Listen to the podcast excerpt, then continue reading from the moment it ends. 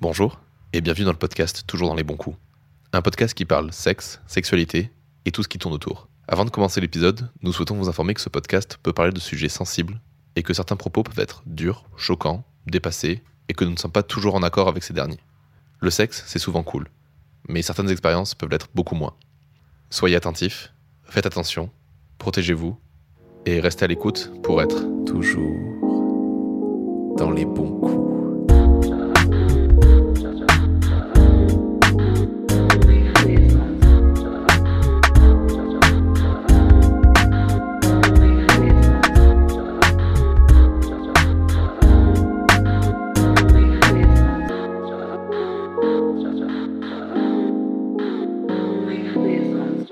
Et bonsoir Léane. Bonsoir Robin. Et bienvenue dans ce nouvel épisode de Toujours dans les bons coups. Ah, ça fait plaisir de se retrouver pour un nouvel épisode accompagné de Sylvain. Comment vas-tu ? Bonsoir. Ça va. Est-ce qu'on peut juste te laisser te présenter en deux mots avant de commencer ? C'est l'exercice le... C'est le plus dur de mon jeu. C'est le plus dur. Comment je me présente ? J'ai 32 ans déjà. J'ai passé pas mal de temps à questionner en fait ma sexualité sur plusieurs domaines, d'un point de vue très théorique, d'un point de vue très expérimental. Et voilà, j'ai vraiment commencé à explorer tout ça à 16 ans, ce qui m'a amené un petit peu tout autour du monde, à rencontrer plein de gens différents. Et aujourd'hui, comment dire ça ? C'est quelque chose que j'ai réinvesti à peu près dans la vie de tous les jours. Je fais de la photo, je fais du cinéma et c'est quelque chose qui contamine un peu tout ça. Je suis aussi enseignant maintenant. Voilà, c'est tout frais. Les effets des confinements, du Covid et tout ça. Et voilà, que j'essaie aussi d'apporter à des élèves aujourd'hui, des ados qui sont justement en construction, en recherche de soit de modèles, soit d'émanciper des modèles. Donc c'est... Voilà. Je sais pas, c'est... C'est une bonne présentation. C'est une bonne présentation, ouais, de ouf. Hein. Tu t'en sors quand même plutôt bien. Ok, alors en vrai, notre première question, normalement, pour commencer, c'est quel est ton rapport au sexe entre hier et aujourd'hui ? Je sens que ça va être très long comme réponse. Hier, je me prenais une branlée à Mario Kart. Voilà. Aujourd'hui, du coup, je me sens émasculé. Sachant qu'en plus, on va diffuser en septembre, c'est très bien, c'est le 25, pas du tout temporel. Ouais. Tu vois, c'est la première question que j'ai lue, du coup elle m'a foutu le cerveau en vrac. Ouais, j'imagine. Parce que j'ai vraiment... Mais déjà, partons du début, comment tu découvres le sexe ? Comment comment je le découvre un petit peu naturellement, hein. Je pense qu'un petit peu comme tout le monde, voilà, à l'adolescence, tout le monde en parle à demi-mot, et personne ne sait vraiment ce que c'est, et il y a cette espèce de machine à fantasmes, et de j'ai vraiment envie d'essayer qui s'enclenche quoi, dans les discussions au collège puis au lycée. Donc il y a forcément de la découverte là-dessus. Il y avait quand même beaucoup moins de on va dire, d'accessibilité sur Internet qu'on ne l'avait. Beaucoup moins aussi de modèles. Enfin, voilà, il y avait pas d'influenceurs, il y avait pas de personnes, il y avait pas de réflexion ne serait-ce sur le féminisme aujourd'hui, qui est un apport énorme justement dans la manière de vivre la sexualité pour un homme. Ou en tout cas un homme en construction, donc fallait aller piocher un peu partout, aller sur des forums un petit peu obscurs où il y avait un petit peu ce côté du danger, de l'interdit, pour essayer de trouver un peu d'autres trucs, et on partageait finalement assez peu quoi. Enfin, les discussions étaient toujours très pudiques, toujours très gênées, et c'était surtout effectivement un petit peu une machine à fantasmes. C'était plutôt dans un milieu rural ou plutôt citadin que t'as grandi là-dedans ? Enfin, ouais, c'est citadin quoi. Enfin, c'est quand même c'est la banlieue de Bordeaux, c'est des milieux qui sont quand même relativement aisés. Voilà, il y a pas de c'est pas la ruralité. Voilà, on était loin d'être coupé du monde, et l'accès à la culture et au mode de représentation était très très très développé quoi. Ouais. Mais je pense que la grande différence entre hier et aujourd'hui, enfin, il n'y a pas vraiment une grande différence. C'est-à-dire que moi, je pense, toujours vécu ça comme un immense terrain de jeu, quoi. C'est-à-dire que ça, c'est un petit peu la constante. Pour moi, c'est le champ des possibles. La sexualité, c'est vraiment immense. Et j'ai vraiment envie de tout découvrir. Et parce que j'y vois une certaine liberté. Maintenant, hier, c'était un rapport qui était très problématique, très contrôlé, très des fois même de peur. Aujourd'hui, c'est quelque chose d'un peu plus serein. Et particulièrement en ce moment, comment dire, de grandes transformations, dans le sens où moi, ça fait quand même assez longtemps que j'ai pas partagé l'intimité avec quelqu'un. Ouais. Donc voilà, là, ça se chiffre en années. Je pense qu'on doit en être à 3 ans, mais qui est une phase en fait de réflexion nécessaire justement sur tout l'océan en tempête que ça a été avant, quoi. Ok. Voilà. Donc ça change, mais pour moi, c'est un petit peu, enfin, c'est logique, quoi. C'est-à-dire, je vois pas une sexualité. En tout cas, je vois pas ma sexualité comme étant figée, quoi.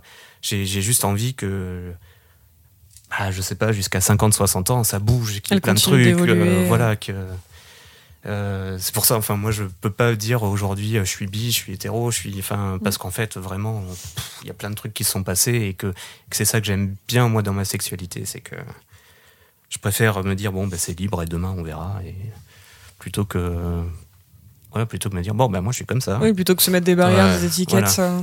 Ça, j'ai vraiment beaucoup de mal avec ça. C'est vraiment... De toute façon, je pense qu'autour de la table, on est tous à peu près d'accord pour dire que jusqu'à 50-60 ans, on a envie de bouger, de ça change. Ça. Ou même, enfin voilà, avoir cette liberté de me dire, bah là, c'est bon en fait. Là, je suis dans un endroit qui est bien. Ouais, complètement. Et j'ai pas besoin de changer ou de découvrir d'autres trucs. Enfin voilà, me dire, peut-être qu'un jour ça arrivera, et tant mieux si c'est ce que je kiffe, quoi. Ok. Ouais. Quand t'arrives... lycée. Ouais. Est-ce que c'est dans ces périodes-là où tu commences à avoir tes premières fois, entre guillemets ?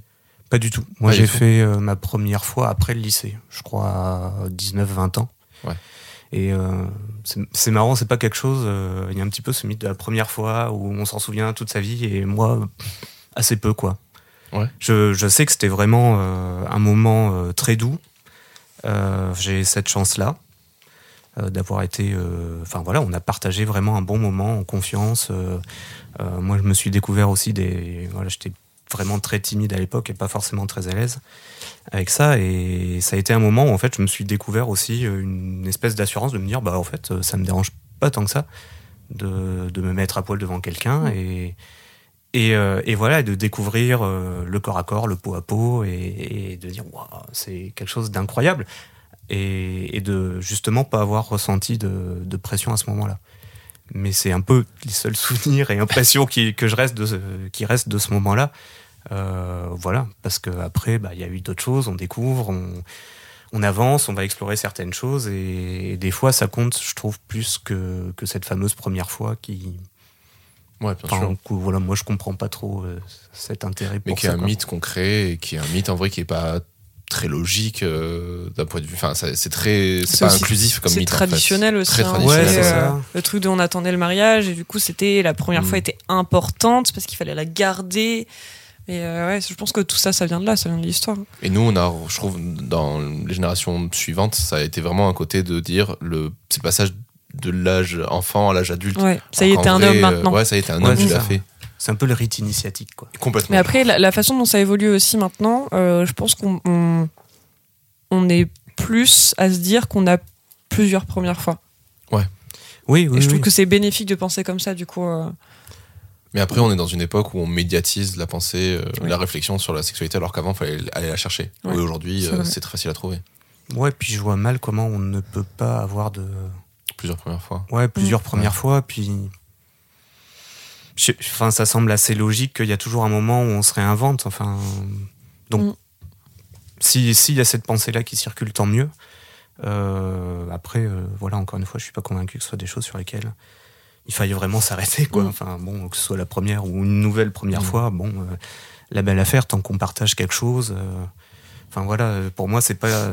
Dire première fois, ça suggère qu'il y a une espèce de pente à monter en disant ce sera sans cesse toujours un peu mieux, on s'améliore, alors qu'en vrai... Enfin, si on pouvait se détacher une bonne fois pour toutes de la notion de performance dans nos rapports, je crois que tout le monde s'en porterait un peu mieux, quoi.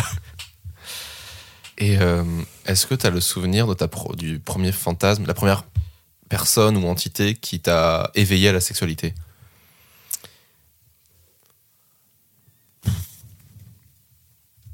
Non, vraiment pas. Personnalité, on est d'accord, réelle ou fictive. Tout à fait, ouais. Que ce soit dans un livre, une BD, un film.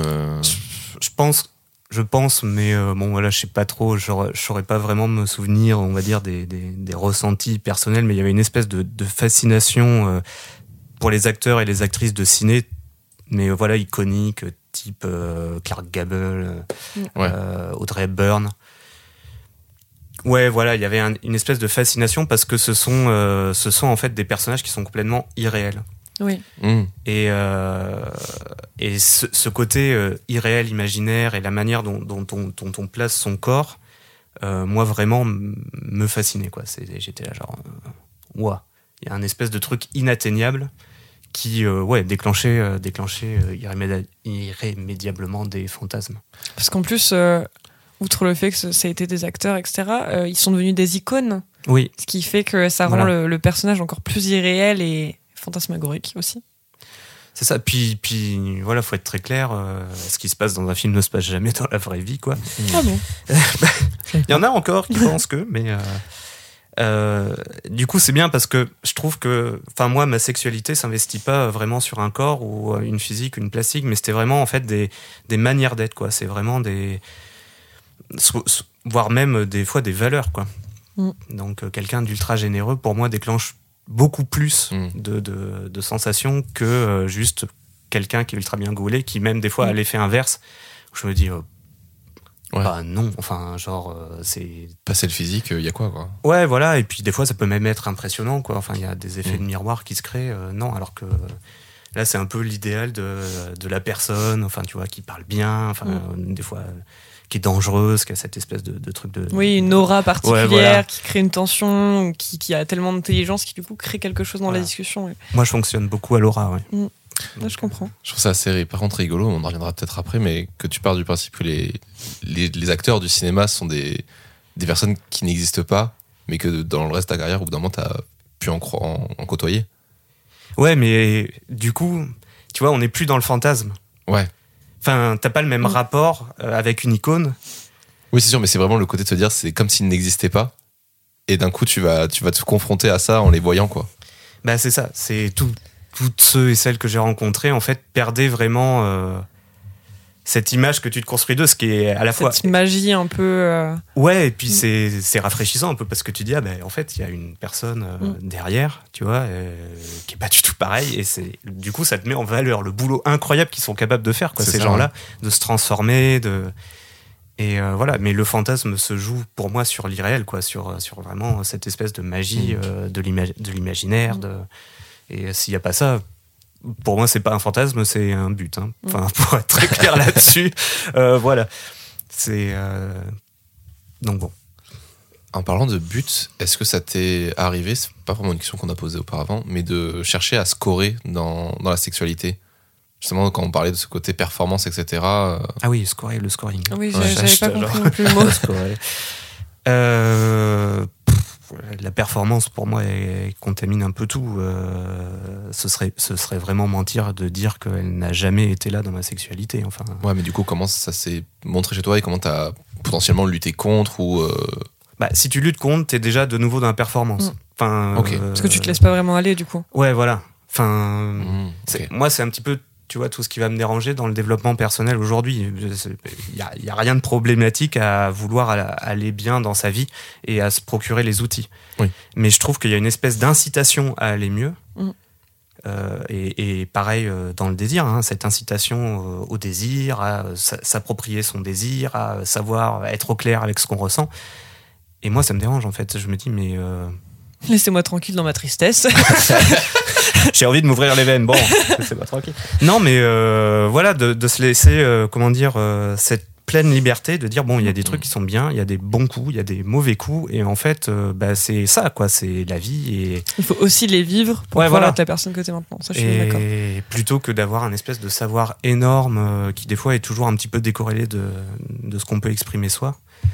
Et c'est dur de s'en détacher. Il y a toujours une pression sociale...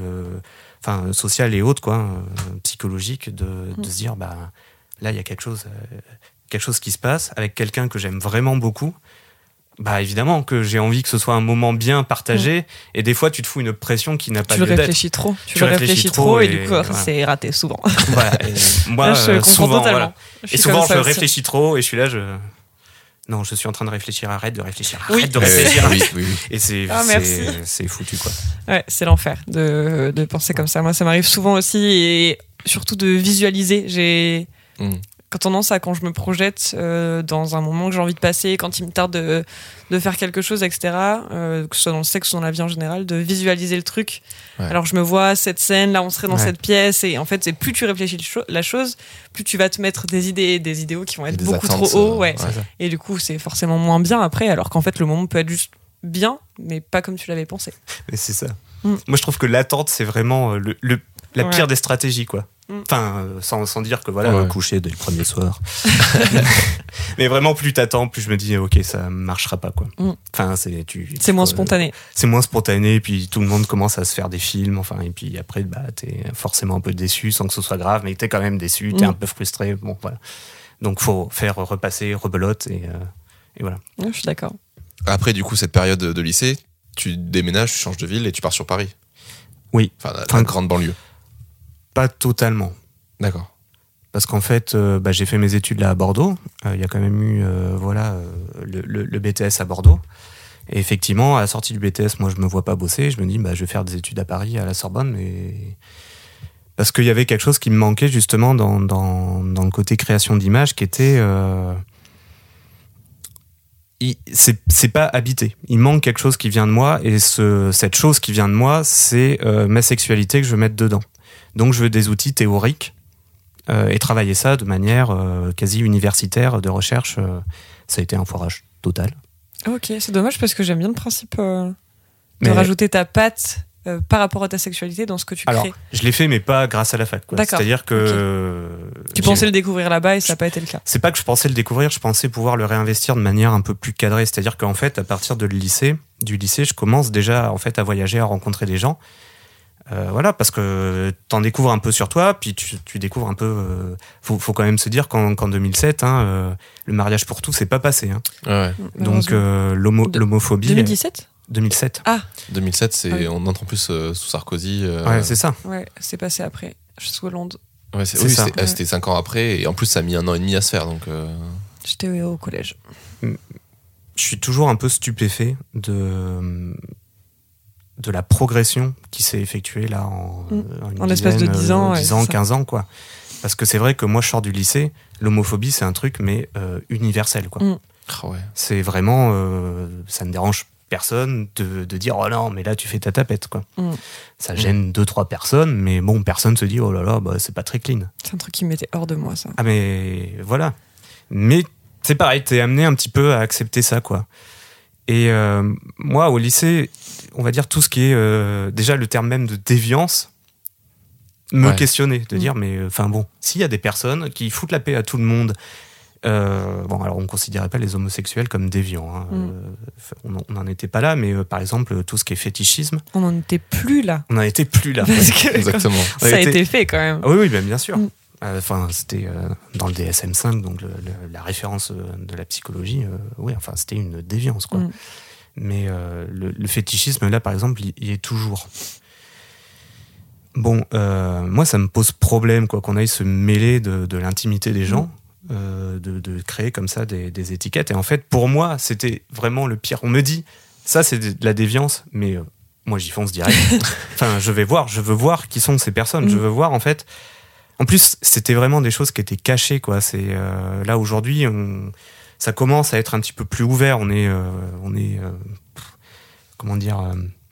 un peu plus libre d'en parler. Enfin, il y a beaucoup plus de médias qui se sentent libres de mettre en place, de mettre des articles sur des pratiques considérées hier comme déviantes, quoi.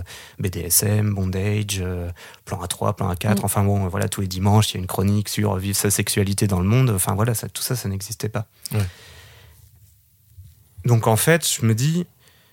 Au lycée, je commence à rencontrer des personnes qui font du bondage, qui font de la domination, de la soumission. Et puis je vais voir, mais vraiment dans un truc genre... je veux pas forcément participer. Mais juste... Documenter, tu veux savoir ce que c'est. C'est même pas se documenter, c'est je veux rencontrer des gens. Ouais. Voilà, parce que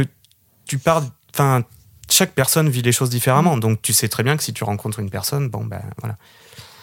Et aller à Paris et aller à la fac, je me dis ok, ça va être vraiment une manière pour moi de réinvestir tout ça, d'écrire, et d'essayer de mettre un petit peu ma patte là-dedans pour dire aux gens, mais lâchez Pula grappe, quoi. Mmh. Alors que moi, à l'époque, je suis incapable de le faire. Mmh. Mais vraiment, enfin, c'est à un point névrotique. Et ça a été un foirage total. À la fin de l'année, je présente, donc je suivais un cours justement sur la plastique des corps.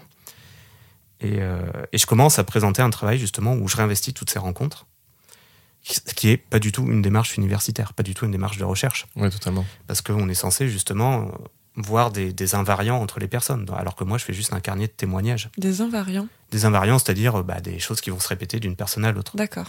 Typiquement, moi ce qui m'intéressait, c'est comment à peu près tout le monde dans notre société française fonctionne à l'image. On investit beaucoup de l'image dans notre sexualité.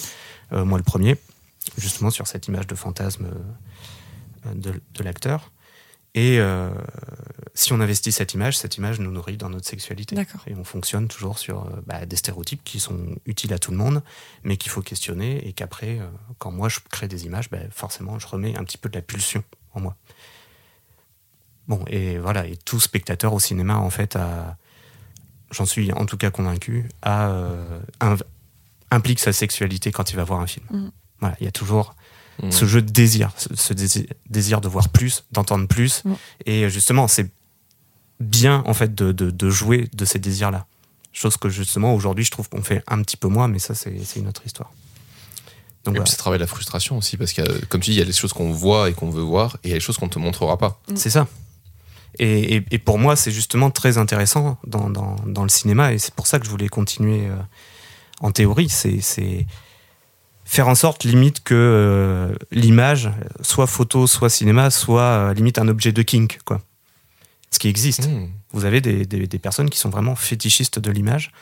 Et donc, pas moi, mais avec des personnes qui peuvent être obsédées par un tableau, obsédées par une photo, parce que justement, il y a un désir d'en savoir plus. Il y a une obsession du modèle, une obsession d'un regard, et qui peut nourrir, en fait, la sexualité.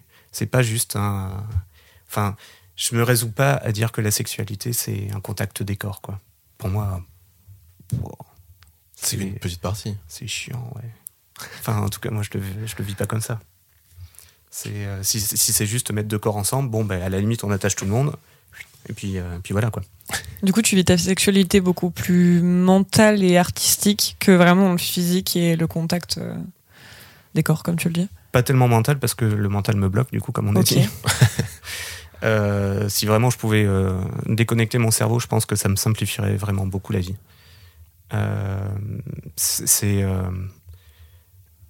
Moi, j'atteins le stade de la sexualité quand il y a quelque chose que je n'explique pas qui se passe. D'accord. Voilà. Pour moi, la sexualité, c'est la surprise de l'être. C'est très beau dit comme ça. Ouais, mais c'est comme ça que je le vis. Si quelqu'un me propose pas vraiment de surprise, il y a peu de chances en fait que je sois attiré par cette personne-là. Voilà, j'ai besoin justement d'avoir cette espèce de d'être mouvement. Nourri en fait. Ouais, nourri, d'avoir un mouvement, de me sentir vivant, quoi. Enfin, pour moi, si c'est figé dans des trucs, si mon cerveau s'en mêle, ça devient compliqué. Ok. Ouais. Et même à l'heure d'aujourd'hui, t'as pas trouvé encore de moyen de switch off ton cerveau pour vivre le moment présent. Si, mais c'est pas toujours... c'est pas les bonnes solutions. Si, c'est des solutions... Enfin, je crois pas qu'il y ait... je crois pas qu'il y ait de bonnes solutions. Non, enfin, c'est ça. Je crois que tout s'expérimente, mais il y a des choses, clairement, que tu fais pas tous les 3-4 matins ou avec une personne que tu veux qui reste dans ta vie, quoi. Enfin... Donc si, des manières de déconnecter, j'en ai plein, mais ça ne solutionne pas tout non plus, quoi. C'est tellement riche que j'aime bien aussi de temps en temps, si quelqu'un a vraiment besoin de réconfort, avoir une sexualité qui est peut-être moins forte pour moi, mais de me dire comment je fais là actuellement pour que mon corps, comment je suis, comment faire pour que ma présence là dans l'acte sexuel puisse apporter quelque chose à quelqu'un d'autre. C'est pas là pour le coup. Voilà, c'est pas... Tu ne penses pas de façon égocentrique, parce que j'ai pas envie de dire égoïste. Ouais, mais j'avais ce mot-là. Ouais, ouais, mais égoïste, c'est très péjoratif, alors qu'en fait, on est tous un peu égocentriques dans notre sexualité, nous, c'est normal, tu vois. Mais du coup, il y a des moments où toi, tu te mets de côté pour pouvoir apporter quelque chose à l'autre. Ce qui est pas mal, qui va pas être la satisfaction de mon plaisir, mais qui fait partie, justement... Enfin, la sexualité s'envisage jamais tout seul. Enfin, moi, j'ai un peu du mal avec ça, quoi. c'est moi par rapport à tout le monde, quoi. Oui. Voilà, donc forcément, je partage ça avec quelqu'un et à chaque fois c'est différent et des fois, bah oui, mais si c'est prolongé ce fait de se décentrer, bah là ça peut poser problème, effectivement. Oui, il faut que ça reste exceptionnel. Exceptionnel ou voilà, ponctuel, j'en sais rien, mais on peut pas être dans l'abnégation en termes de désir, enfin je crois pas. Ça mène à rien, quoi. Tu t'es imposé des limites dans ta quête autour de tout ça, de la sexualité, de ta sexualité? Non. Et c'est même justement, je me suis imposé de ne jamais avoir de limites. Ok.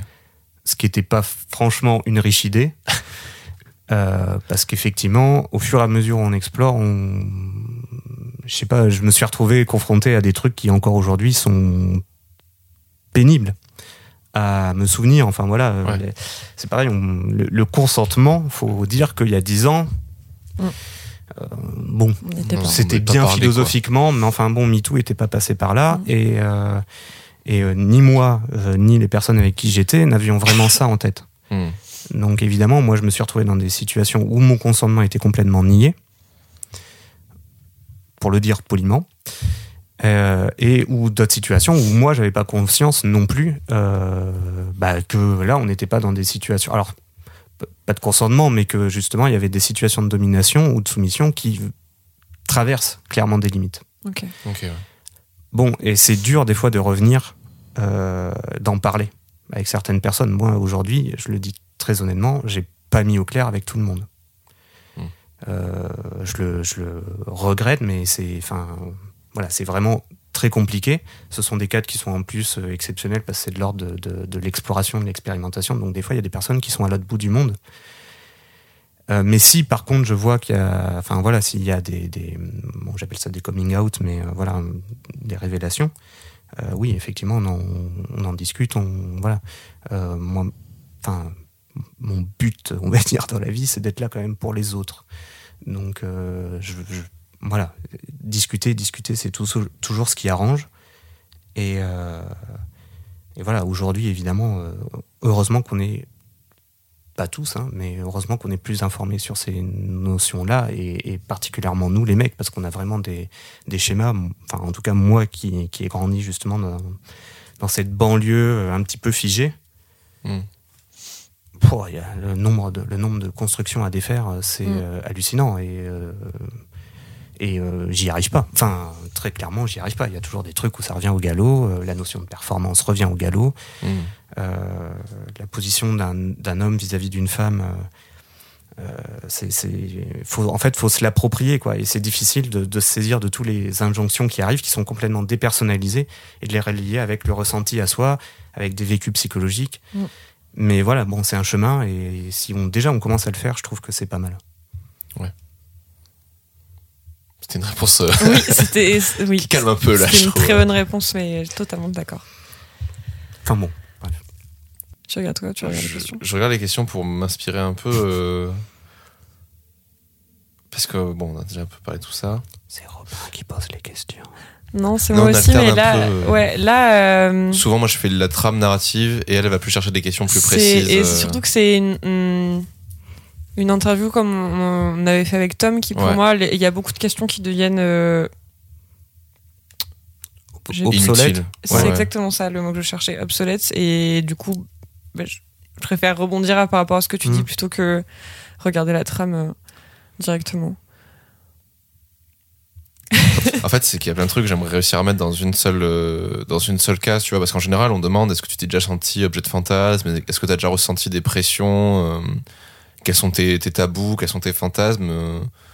C'est des questions qui peuvent être parfois, parce qu'on le voit dans tes réponses, que tu restes quand même assez large, parce que c'est plus le concept qui te parle que en soi les détails.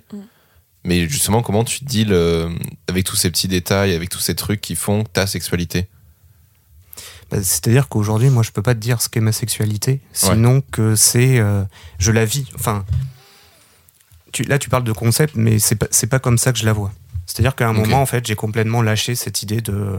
faut en savoir plus, quoi. Aujourd'hui, je suis vraiment dans j'arrête de me renseigner, quoi. Je suis très mauvais en podcast de cul, enfin bon voilà, en influenceur, enfin tout ça je suis pas, je lis 2-3 livres on va dire par an sur la question, mais parce que voilà, il y a vraiment quelque chose qui m'interpelle. Mais aujourd'hui je suis vraiment dans cette recherche de l'expérience personnelle, quoi. Et cette expérience personnelle aujourd'hui, c'est ma sexualité, c'est un espace infini. Donc effectivement, là, cette question, c'est comment par l'expérience on se saisit des petits détails qui fait que bah, ça raccroche des fois à une situation qui est réelle. Ouais. Pour moi, là, c'est l'autre. Enfin, moi, je me raccroche en fait toujours à l'autre, ce qui fait que tout est toujours nouveau. Et que dès qu'il y a... dès que je sens que d'un coup, hop, il y a quelqu'un qui ouvre cette espèce de porte de l'infini. Là, on revient sur Marvel. La porte de l'infini. Dès qu'il y a quelqu'un qui crée cette espèce d'ouverture, ce qui arrive quand même plutôt rarement. Je suis pas quelqu'un qui va flasher assez rapidement, qui va avoir du désir assez rapidement sur quelqu'un. Ouais. Mais dès que quelqu'un arrive à faire ça, mais en fait, moi, là, le seul truc, c'est viens, essayons quelque chose. Et puis fais-moi découvrir des choses, et puis on en discute, on avance, et puis des fois ça marche, des fois ça marche pas, des fois il y a des coups qui sont horribles, et d'autres qui sont absolument merveilleux, mais qui durent qu'une soirée aussi. Ouais. Moi j'ai pas de désir si on me dit... Viens en baise. Ouais. Ouais, je comprends. Voilà, et c'est pour ça que je suis très mauvais en drague, et j'ai mis vraiment beaucoup d'années à me rendre compte de ça, quoi. Que t'étais mauvais en drague ? Non, que c'est justement ce fait de viens, on va faire ça, oui. Parce qu'en fait, d'un coup, tout est fermé. Pour moi, je le vis de manière complètement fermée, et du coup, mon corps se ferme. Mais c'est que du coup, tu fais le parallèle entre j'essaye de ne plus réfléchir, c'est pas réfléchir, de ne plus laisser mon cerveau rentrer dans ma sexualité, et en même temps, après, tu peux m'arrêter si je me trompe, hein. Non, et en même temps, tu dis. Que voilà, t'aimes pas forcément quand c'est entre guillemets spontané, dans le sens où tu rencontres quelqu'un et tu vas coucher avec elle. Non, c'est pas au contraire, voilà, plus c'est spontané, mieux c'est. Mais il faut qu'il y ait un truc en plus, c'est ça ? Oui, on accroche toujours à des personnes plus qu'à d'autres, mais pour moi la spontanéité ne suffit pas. Et déjà que c'est dur, la spontanéité, ouais. Pour vous dire à quel point ça peut être problème. Un problème, c'est-à-dire qu'en fait, si je vois ce qui va se passer, ce qui est un problème, parce que j'ai quand même une empathie qui est pas démesurée, mais légèrement supérieure à la normale. Donc en fait, des fois, je peux comprendre en fait ce qui est en train de se tramer. Et ça, pour moi, c'est vraiment un coupe-désir, quoi. D'accord. Parce que je suis là, genre en mode... D'où le besoin d'être surpris, ce que tu disais tout à l'heure. Si quelqu'un me drague et le fait ouvertement, oui, voilà, à moins qu'il y ait un culot énorme, ça ne marchera pas. Ça n'a pas d'intérêt. Moi, je vais pouvoir répondre avec toute ma connerie, c'est-à-dire faire vraiment, là, du play, mais c'est quelqu'un qui ne m'aura pas. Voilà, donc... Voilà. Et tu parlais tout à l'heure que... Enfin, tu disais que tu n'avais pas... vécu de sexualité avec une autre personne depuis environ 3 ans. Ouais. C'est une pause que toi, tu t'es imposée ? Ou elle s'est imposée à toi ? Non, oui. Elle s'est imposée à moi. C'est-à-dire que le ressenti que j'ai aujourd'hui avec ma sexualité et le fait de comprendre en fait beaucoup de choses justement sur la dizaine d'années qui vient de se passer, la quinzaine maintenant, fait qu'aujourd'hui, justement, cette porte ne s'est pas ouverte. Bon, après, effectivement, il y a le Covid qui est passé par là. C'est facile de rencontrer des gens, oui, c'est sûr. Voilà, difficile. Je ne fais plus de Tinder, de Bumble, de trucs, parce qu'en fait c'est là pour le coup niveau surprise il y en a 0. Ouais, par rapport à ce que tu nous dis de ta sexualité, c'est pas du tout quelque chose qui te correspond, je pense. Puis je vais te dire, sur Tinder, mais c'est l'exemple le plus marquant, un professionnel du montage comme moi prend les 6 photos et voit pourquoi elles ont été mises là. Du coup, non, quoi. Mais trop d'analyse, donc voilà. Plus de surprise. Et il y a des gens absolument incroyables que j'ai rencontrés par ce biais-là, mais le désir n'était plus là. Mais pas pour le sexe, ouais. Ouais, voilà. Tu te fais des potes, quoi, sur Tinder. J'ai des super potes, alors qu'au début, le plan était clairement qu'on se drague. Non, voilà, après, ça a fini des potes, parce qu'en fait, le désir a fait... C'est ça. En fait, c'est que tu t'es pas. Cette pause, c'est pas imposée dans le sens où personne ne venait vers toi. C'est toi qui n'avais pas de désir et que tu n'as pas ressenti cette porte ouverte, comme tu l'as expliqué tout à l'heure. Après, bon, il y a quelque chose, je pense, parce que là, j'ai pas la réponse à cette question, mais ça revient avec ce qu'on disait en off, parce qu'on a des discussions off. Enfin, ce que vous disiez d'ailleurs avant. Je pense qu'il y a aussi une posture qui joue, qui naturellement, en fait, je reste quand même plutôt impressionnant. Or, le problème, tu vois, c'est que soit des personnes vont se dire « Bah non, là, il y a un gros morceau, donc ça va pas. » alors que bon, moi, je suis quand même ouvert à, vraiment à tout le monde. Mm-hmm.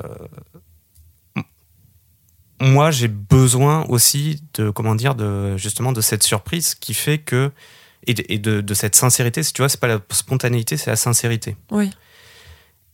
Qui des fois font que des personnes qui ont des trucs absolument incroyables n'arrivent pas en fait à trouver leur place, la manière de s'adresser, et en fait d'un coup je suis là genre et je peux aller les chercher, mais si au bout d'un moment je vois que ces personnes en fait n'arrivent pas à être elles-mêmes, j'ai un peu du mal. Okay. Et c'est horrible. Enfin, j'aimerais leur proposer des choses qui des fois attendent, tu vois, tu disais est-ce que t'es un objet de fantasme? En vrai, j'en sais rien, je pense que des fois oui. Mais c'est un fantasme qui est très loin. C'est-à-dire que moi, ça arrive jamais à mes oreilles. Okay. Tu vois ce que je veux dire? Parce que les personnes, en fait, ne vont pas venir naturellement me dire « Chaleur, mec !» Ouais, en fait, on t'a pas fait ressentir directement, mais non. Plutôt indirectement voilà. Par des échos, quoi. C'est ça. C'est soit les personnes qui viennent directement vers moi le font de manière assez peu subtile et pas très valorisante parfois. Et on parle de hommes et mecs, hein. Mais évidemment avec une grande dominante chez les mecs, parce que la subtilité... Hommes et femmes, tu veux dire? Non. T'as dit hommes et mecs? Non, c'est les mecs qui sont pas très subtils. Ah, d'accord, ok, pardon. C'est-à-dire, bon, voilà, je pense qu'il y a encore pas mal de progrès à faire dans... On va dire dans les rapports d'homme à homme. Enfin, voilà, je trouve que c'est pas assez en questionnement aujourd'hui, même si, voilà, il y a un chemin de dingue qui est parcouru, mais... Je trouve qu'il y a encore des clichés absolument tenaces dans la communauté même. Mmh. Et moi, c'est vraiment quelque chose qui fait que j'arrive pas à y rentrer, quoi. Parce que je n'y retrouve pas cette sincérité. Ah, je comprends. C'est trop de... Alors, je dirais pas du role-play, mais trop de faux ou de surjoué. Bah, c'est-à-dire que, voilà, il n'y a pas de... Je peux pas dire que c'est complètement faux. Voilà, on joue tous un rôle social, enfin voilà, on se met tous un masque, c'est normal. Mais être un homme gay ou bi aujourd'hui implique de questionner toute la pression et l'acte de comment dire, ce pas de côté qui fait, moi je me mets contre en fait un système de société patriarcale. Mmh. Et c'est soit l'un, soit l'autre aujourd'hui. Alors que, justement, moi qui recherche la liberté, cette prise de liberté, je retrouve pas ça, en fait, chez mes partenaires masculins qui disent soit, en fait, je me planque, soit, en fait, je vais assumer un côté... Alors, ça peut être plein de choses, hein, je vais prendre des énormes clichés, voilà, pour bien que ce soit compréhensible, mais c'est jamais vraiment complètement ça, mais soit je vais assumer mon côté grande folle, soit je vais assumer mon côté cuir moustache, soit je vais assumer mon côté queer friendly. Mm. Et alors que, bon voilà, tu peux vivre une sexualité homosexuelle sans forcément être militant pour cela. Oui. Ouais. Mais tu peux vivre ta sexualité sans être forcément dans la revendication, dans le fait de se battre pour elle. Oui, voilà, ou faire de sa sexualité un élément constituant de soi-même. D'accord. C'est-à-dire que moi, si un mec m'attire, c'est le mec qui m'attire. Oui. C'est pas le fait qu'il soit homo, qu'il soit bi, etc. Mmh. Et souvent, les mecs qui viennent me voir, ils font... Alors comme ça t'es bi. Et là c'est mort, quoi. Ouais, mais voilà. Alors je dis les mecs, ça m'arrive aussi avec des dates sur des apps de rencontre, parce que moi c'est marqué, parce que je veux pas qu'il y ait de surprise par rapport à ça. Ouais. Et généralement au bout de la 10e, alors comme ça t'es bi. Et t'es là, t'as envie de dire oui, d'accord. Quel est le problème? Vas-y, pose toutes les questions. Et en fait je sais à ce moment-là que c'est... que moi, c'est terminé. En fait, il y a un côté bête de foire qui est secret, peut-être qu'il y a plein de questions qu'ils ont envie de te poser, et t'es en mode, je suis pas vraiment là pour ça, mais bon... Moi, je le sens comme ça, et comme justement, en fait, il y a aussi tout ce passif d'exploration, En fait, souvent, on me pose des questions. Oui. Et j'ai plus envie qu'on me pose des questions. J'ai plus envie d'être ce truc du mec un peu baroudé. Et... On est ravis d'avoir habité. C'est ce que je suis en train de me dire, mais merde, du coup. Oupsie. Non, mais... Oui, dans les gens que tu rencontres pour ta sexualité, c'est pas ce que tu recherches. Voilà. Et bon, j'avoue, j'ai beaucoup hésité quand même. Enfin, bon, toi, oui. toi, tu le sais. Parce qu'effectivement, c'est... Pendant longtemps, je l'ai porté comme un drapeau, ce truc-là. Mmh. En mode... Ouais. Coucou. A priori, j'en sais pas mal. Alors qu'en fait, moi, ça m'aide pas du tout. Dans qui je suis, dans comment je vis ma sexualité. Parce que d'un coup, en fait, on se noie dans ce truc-là et puis on se rend compte qu'on a toujours un peu cet ascendant de moi, j'ai expérimenté plein de trucs. Et moi, je veux pas ça dans ma sexualité. Moi, dans ma sexualité, je veux un partage, je veux de l'échange, je veux... voilà, et pas qu'on me dise, toi qui t'y connais, est-ce qu'on pourrait essayer ça ? Bah non, tu me dis, voilà, on essaye, point barre. Et puis, voilà, qu'est-ce que tu ressens toi ? Pourquoi ? Et puis, voilà, parce que tout ce savoir-là, j'ai envie de dire, il est un peu inutile. Il y a une sorte d'effet un peu Dunning-Kruger, là, quand tu le racontes, à dire qu'au début, vu que tu t'intéresses, t'as plein de connaissances et t'as envie de le crier partout. Et là, que t'es plus dans la vague, justement, de tellement de connaissances qu'au final, limite, ça en devient blessant, en fait, et... Non seulement t'as plus envie trop d'en parler, quoi. Non seulement c'est blessant, mais en plus c'est difficile aussi des fois de savoir vraiment où se situe ton propre plaisir. Ouais, complet. Parce que quand je dis exploration, c'est pas je vais coucher avec des personnes tout autour du monde. C'est des fois c'est simplement discuter, regarder, interviewer, prendre des expériences qui des fois sont dures. Enfin. Ouais. Mais sans cesse, en fait, tu te positionnes par rapport à ça. Enfin, moi, je me positionne par rapport à ça. Et voilà, et il y a un moment où, arrivé à la trentaine, tu vis plusieurs trucs et t'as envie de te dire, d'accord, mais en fait, moi, qu'est-ce qui se passe en fait chez moi ? J'ai vu plein de trucs, il y a des trucs qui m'ont fait kiffer, d'autres pas trop, mais en fait, quand tu t'imposes pas de limites, en fait, c'est dur de revenir aux fondamentaux. Et je pense que moi, j'y ai même jamais été aux fondamentaux, tu vois, avant mes 30 ans, et de dire, là, ce qui est important, c'est... Voilà, c'est l'autre, c'est moi, c'est ce qui va se passer entre nous deux, ou nous trois, ou nous quatre. Voilà, enfin... Et point barre, pendant ce moment, voilà, c'est complètement ouvert, et le temps s'arrête, et il n'y a plus que ce moment-là de surprise, d'exploration, de découverte, voilà. Est-ce que tu as l'impression que, par rapport à tes expériences, les gens en attendent trop de toi, ou toi tu en attends trop des gens que tu rencontres ? Je pense que c'est les deux. Les deux. Parce que moi, forcément, je mets beaucoup de projections dans l'autre. Hein. Ça, faut pas non plus le nier. Mais oui, c'est possible. Enfin, je me suis souvent, même encore maintenant, senti justement, pas un peu utilisé, mais effectivement, on se dit, je me mets avec cette personne-là parce qu'en fait, il connaît plein de trucs et il va m'ouvrir. Et en fait, moi, j'ai pas envie d'être considéré comme ça. Ouais, c'est être utilisé en fait totalement, t'es pas un objet qui va servir à découvrir ta sexualité, quoi. Ouais, bon voilà, après le terme, tu vois, ça fait un peu manipulation et je pense qu'on en est très loin, mais je pense que c'est facile en fait, à partir du moment où j'en parle, de déclencher une excitation que je maîtrise absolument pas chez l'autre, et donc du coup il se dit, wow, cette personne est vachement excitante, mais parce qu'en fait c'est le potentiel de savoir que je représente et de découverte, et pas du tout tout le reste qui pour moi en fait est vraiment omniprésent. Comme je dis, je ne me définis pas par mes sexualités. Donc si c'est juste un ensemble de savoirs qui est intéressant, en fait, je donne mon carnet de notes et puis vas-y, ouais, fantasme dessus. Et puis voilà, fais-toi du bien. Enfin, moi, et après, enfin, voilà, là où moi je projette, c'est qu'en fait, ça me fout une pression de malade. Parce que moi, je ne suis pas parfait et moi, je ne sais pas tout faire. Et donc voilà, il y a des jours où ça va pas, il y a des jours où ça va génial, et forcément, on prend l'exemple ne serait-ce que du Shibari, il y a des jours où j'attache et c'est incroyable, et il y a des jours où j'attache et non, c'est complètement nul, quoi. Mais comme toute relation sexuelle, ouais. Enfin voilà. Ouais, peu importe la pratique, il y a des jours où juste on n'est pas dedans, où on n'arrive pas, où ça donne pas ce qu'on veut. Et tu vois, par exemple, il y a des personnes qui me disent ouais, j'aimerais bien essayer ça. Et quand je leur dis, ça m'est arrivé il y a 2 semaines, on me dit, voilà, j'ai vu que tu faisais du Shibari, t'as pas envie de m'attacher. Je dis, là, écoute, non, en ce moment, j'ai pas envie. Ouais.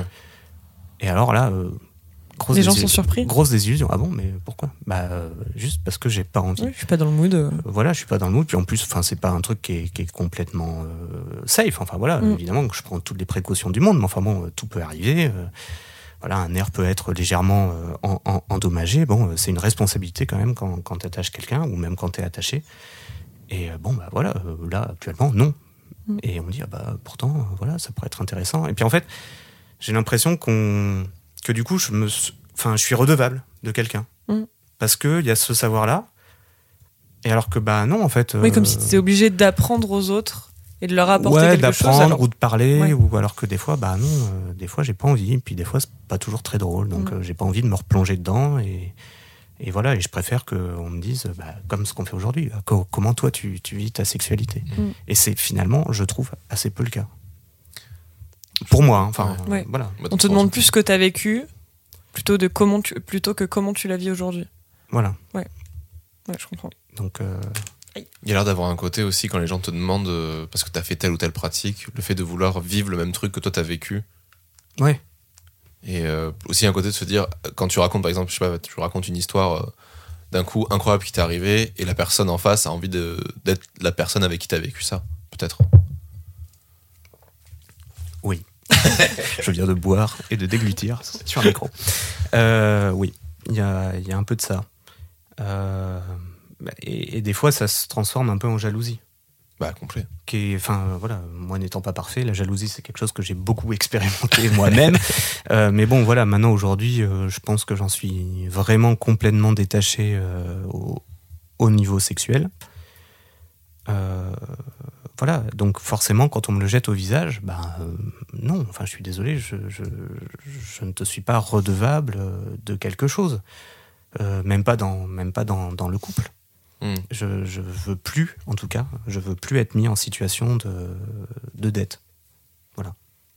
Et je trouve que moi, en tout cas, là, pour le reste, je sais pas, j'ai vraiment beaucoup vécu de ma sexualité en mode il faut que je sois redevable. Et du coup, de coller effectivement de certaines exigences, performances, en me disant il faut que je sois au top, quoi, parce que il faut que je paye ma dette, quoi. Il y a beaucoup de... C'est juste une petite remarque, c'est pas vraiment une question, mais en vrai, je trouve que depuis le début, t'as beaucoup de remarques qu'on attitrerait plutôt à des remarques féminines. Tu nous parles de... Tu vois, on en parlait sur le podcast d'avant, le côté trop de connaissances et imposant qui fait que du coup, t'as l'impression de... Pas de repousser, mais de pas pouvoir être séduit, ce côté de dire t'es redevable, c'est quelque chose que j'ai beaucoup entendu chez des femmes dans leur sexualité. Je sais pas, est-ce que c'est le plus ces connaissances-là ou le fait que tu te sois intéressé à ce milieu-là qui t'a fait poser ces questions-là? Non, je pense que c'est... Ou une vision que toi t'as naturellement. Ouais, voilà, je pense qu'il y a une sensibilité qui était là dès le début. Maintenant, J'aime pas trop ma question. Moi, moi non plus. C'est quoi, elle est genrée. Très genrée, mais c'est vrai. Je comprends ce que tu veux dire. C'est-à-dire que en fait, moi en tant que mec blanc aux yeux bleus, il y a vraiment des réalités que j'expérimenterai jamais. Ouais. Tu vois. Donc, bien sûr. Je suis pas objet de désir dans la rue. Tu vois ce que je veux dire? Mon corps n'est pas une marchandise. Oui, d'accord, je vois ce que tu veux dire. Merde, putain, j'ai perdu le fond de la question. Non, mais c'est pas grave, de toute façon, j'étais prêt à changer. Oui, sinon, ça y est. Donc, moi, je le vis comme ça. Est-ce que, en fait, tous les hommes se masquent ça ? Beaucoup. Enfin, tu vois, est-ce que, en fait, les hommes ne se sentent pas libres d'en parler et à raison, et s'ils n'ont pas cet espace de parole... là ça va être très, très clivant ce que je veux dire, mais moi j'estime que ce n'est pas le temps de parole là des mecs actuellement, et tant mieux, en fait il faut respecter ça. On a un mouvement de libération de la parole qui a été ouvert par plein de choses, par le mariage pour tous, par MeToo, par les violences policières, les dépôts de plainte, tout ce dont on parle actuellement. Se donner la parole aux femmes, moi je le souhaite de tout mon cœur. Maintenant, ce point de vue-là, c'est le point de vue d'un mec. Donc, il y a un moment, moi, j'ai pas à commenter ça. Ouais. Et il faut que ce truc-là se passe, à mon sens, ça, c'est mon avis. Les mecs, vous avez eu plein d'années pour parler, vous ne l'avez pas fait, vous attendrez un petit peu votre tour. Là, il y a vraiment une urgence, on se questionne. Effectivement, tout l'apport que ça a eu, ce mouvement de libération, c'est des choses que moi, je réinvestis effectivement par rapport à moi. Mmh. Donc peut-être que voir cette situation de dette qui est assez fraîche, ben, ça vient de là, peut-être, j'en sais rien. Mais comme je te dis, je lis pas énormément. Enfin, j'écoute, en fait, je rencontre et effectivement, je vois que dans les rencontres avec les personnes, il y a des choses qui sont beaucoup plus libres, qui du coup, moi, stimulent beaucoup plus mon désir aussi. C'est-à-dire que je rencontre vraiment des personnes et pas des personnes qui ont des postures, enfin, qui vont pas me dire ce qu'elles veulent et qui vont dire ah, ben, c'est le mec, en plus, bon, il est plutôt intelligent, donc je vais me taire. Mmh. Et voilà, alors que c'est vraiment, moi, c'est pas du tout ce que je veux. Et c'est pas du tout, d'ailleurs, ce que je veux non plus pour les élèves que j'ai aujourd'hui, tu vois, dans des établissements. Donc, effectivement, ça, je peux en parler, mais en tant qu'éducateur, maintenant, moi, en tant que mec, je peux pas statuer sur est-ce que c'est typiquement féminin, j'en sais rien, c'est pas une réalité que je connais. Oui. Et voilà, et vraiment, je m'en garderai de dire ah bah ça c'est bien, faites comme si, bravo. Enfin, moi, je souris quand je vois les affiches des colleuses là dans le quartier, vraiment, je les trouve géniales. Bon, ben voilà, c'est tout, point barre. Je souris, je trouve ça génial. Ouais, il y en a plein des chouettes, voilà. Hein.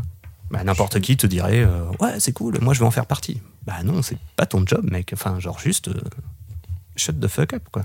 Après, par contre, est-ce que t'as eu cette démarche-là ? Parce que moi, je sais que je l'ai, par exemple, notamment avec les colleuses, de me dire, j'ai pas envie d'être une colleuse, mais j'ai envie de leur en donner de la visibilité et pourquoi pas d'aller les suivre et de faire quelque chose pour les mettre en avant. Ou vraiment, tu te dis, c'est quelque chose que je leur laisse à eux, quoi. Ben ouais, c'est... Enfin, moi, je sais pas, je trouve que c'est leur boulot, c'est leur création. Enfin, elles ont pas besoin de moi pour avoir de la visibilité. Enfin...